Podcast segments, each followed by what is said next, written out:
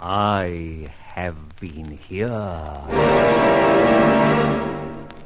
The Grey Goose Adventures of a Modern Robin Hood.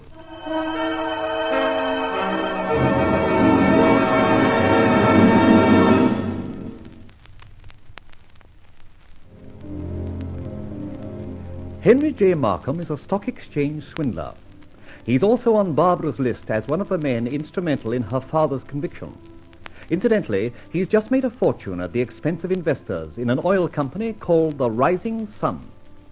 I'm determined that Henry J. shall disgorge, so I pinch his most prized possession, his daughter, fair Catherine. A shrew, if ever I met one, with a view to a little blackmail. From her, I extract the information that Henry J.'s last coup, netting him millions, was due to a false assay of the Rising Sun oil field by his jackal, one Jacob Marley. Thus, I pay Mr. Marley a visit at his flat in Adelphi Terrace. But lo and behold, I find Marley stabbed to death and a grey goose feather left near him. I wonder why this killing was necessary. Easy. If Henry J. Markham's remarkable wangling of Rising Sun comes under suspicion, the members of the Stock Exchange will demand an inquiry. Our poor friend Marley there would be questioned, and hey presto, Henry J. is prosecuted for his misrepresentation. You really suggest that Markham had this man killed so he couldn't be examined? I'm certain of it. Oh, no. This is not the work of an amateur. Look at that knife. I, I can't. Sorry. I didn't really expect you to. Hmm. An Italian dagger. Yes, the work of an Italian. British knife boys haven't the secret of that deadly technique. Rolly, do let's get away from this horrible room. I, I can't stand any more. Right, off we go. Now, tell me, while you were with the Markhams, did you ever see a night eye there? Why, yes, there were five. Mr. Markham was having the grounds reorganized. He got a labor group under the chauffeur to do the work. The chauffeur, was he Italian? Yes, he'd been with the Markham for years. Tallyborn, everyone called him. Tallyborn? Doesn't sound Italian. Oh, Tally was proud of his nationality and also of his English. Whenever he was asked anything about himself, he'd trot out his best English, swank a little, and then say, English are very good for Tallyborn, meaning Italian born. Ah, then I think I must pay a call on the chauffeur Tallyborn in the very near future. Come, Winch, home. Hurry, there's someone coming. We can't be seen near the scene of a murder. Duck in this door lobby. Hold your breath. She's stopping at number 17. She, she, by Jove, she is. Then stall it. Come on, downstairs. It's out for you and me.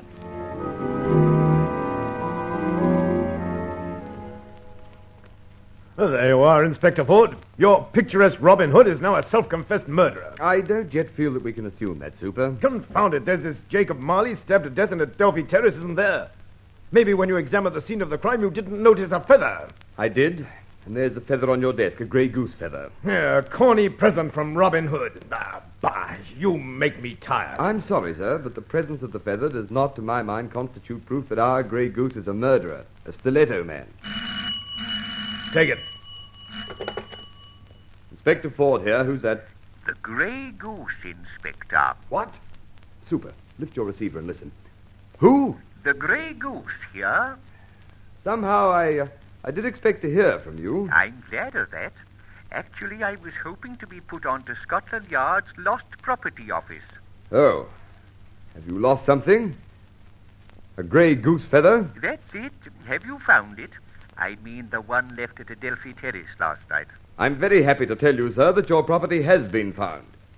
And if you call round here at Scotland Yard, we shall be most happy to uh, let you have it. Let me have it. Hmm, hmm, hmm. I'm not certain I like the sound of that, so I'll not be coming. Pity. Yes, isn't it? The fact is, Inspector, I'm really inquiring on behalf of a friend who, in a fit of absent-mindedness, must have borrowed a feather from one of my geese and left it at the scene of a murder. As Mr. Winston Churchill once most grammatically expressed himself, This is an impertinence up with which I will not put. Look, what's the object of this call after all? Just to apprise you of the fact that the Grey Goose was at Adelphi Terrace last night, but is no murderer, and on that occasion did not leave his card. Someone planted one to foist the job on me, and I, though noticing the feather when I was there, forgot to take it away when I left. Remember, I am no murderer. Oh, confound it. Hung up on us. Yes, sir? Uh, trace that call immediately. Yes, sir. Well, you heard. He's no murderer. That's what he says. Look, Super. Would you, if you were forced into a killing, leave your card behind you? Uh, no, of course not. Neither would my grey goose do that. No, sir. The fact is, the killer, whoever he may be, has tried the old red herring trick. He planted that goose feather to divert our attention to the grey goose, thinking we'd fall for it. Right, Jove, you're right, Ford. Well, go on. The slayer of Jacob Marley is a tyro. Not a clever crook or killer, but a sheer amateur, and one with considerable wind up. Well, where's the trail leading to?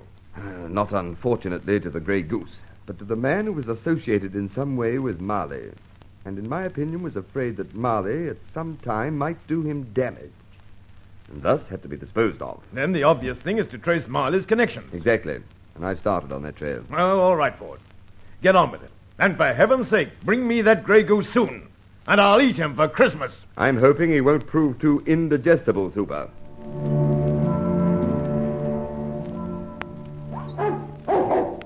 All right, boy. Good dog. Good dog, Sherry. Good dog. Ah, this is the cottage, and we'll find Catherine within, I hope. You know your part, Barbara, the chambermaid again. Hmm, dressed for the part, too. Now, come. The front door. Here's the key. And so, to confront the fair Catherine. Funny, darkness reigns supreme. And silence. I think you better call her. Remember, your 14th voice, Barbara Higgins. Barbara Higgins, chambermaid. Go on, call. She may be in the bedroom or... Miss Catherine! Miss Catherine! It's me, Barbara. Barbara Higgins, your maid. Well, she can't be far away. She's no slippers. Just dressing gown and pajamas. My hat, if she has got away. But she can't. The dog wouldn't let anyone pass that gate except me. Come, my dear. A complete search is indicated. Not here. Nor in this room. Not in cupboard or wardrobe. Rolly, she's got away. There's nothing else but. Rubbish. That dog wouldn't allow it. Unless she's next door to a lion tamer. Sherry! There. You see, I've got it. The old summer house at the back. Come on.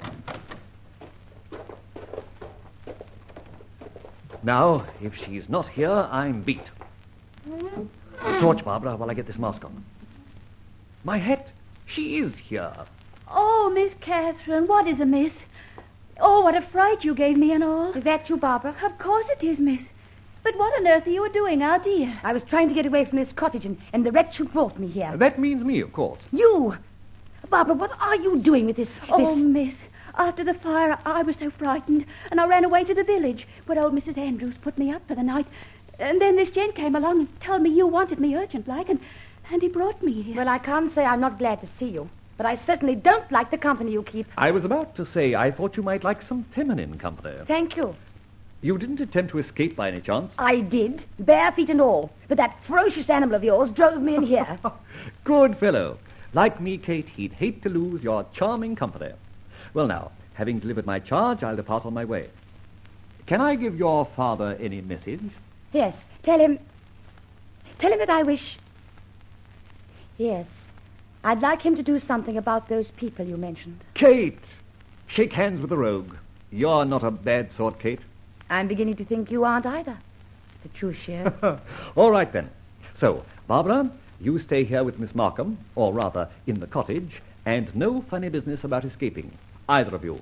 Remember, my dog knows his business.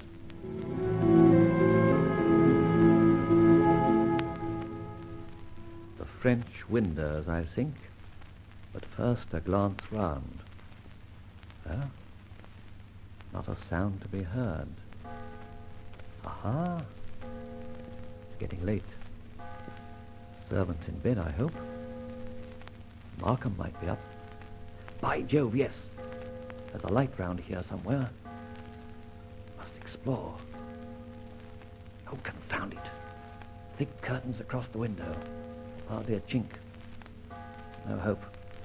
I shall have to call on Charlie Austin again, on a back door.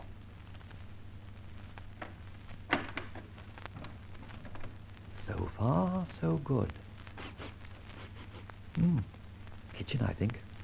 Now, where's that room with the light? Well, here goes. I tell you it's late, sir. My I'm- hat, I'm a visitor. sorry. Won't suit me at I all. do not wish to Wonder who it is. subject. I assure you Let's make my way in that direction. I do Found not him. that. Here's the door. afraid you must. I wonder if I insist I dare shove not. it open another inch. My hat, Ebenezer. Inspector Benford himself. On the trail, too, unless I'm much mistaken. You're asking me, Inspector, to explain or help to elucidate the murder of Jacob Marley. How the devil should I know anything about it? I am not suggesting you were the killer, sir, but Marley was one of your closest business associates. I'm not responsible for their private lives. How do we know the girl didn't kill him? Jealousy or some such thing. We know she didn't. She visited the flat two hours after his death by stabbing. That's been established. Mr. Markham, in my quest of the murderer of Marley, I must question every one of those who directly or indirectly has associations with him. Well, I did, of course. Have you read your papers the last few days? How it's reported you cleaned up a fortune in Rising Sun? The ordinary run of business, Inspector? I wouldn't know, but others beside myself would like to know, sir.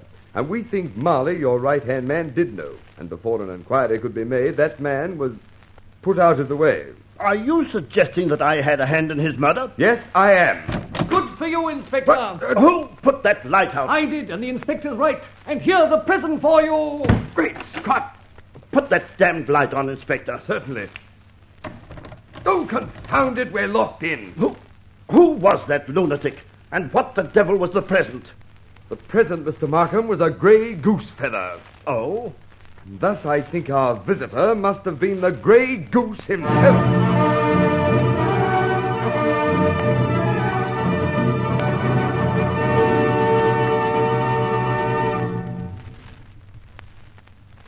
Listen again to the adventures of Roland Fletcher, alias the Grey Goose, the story of a modern Robin Hood.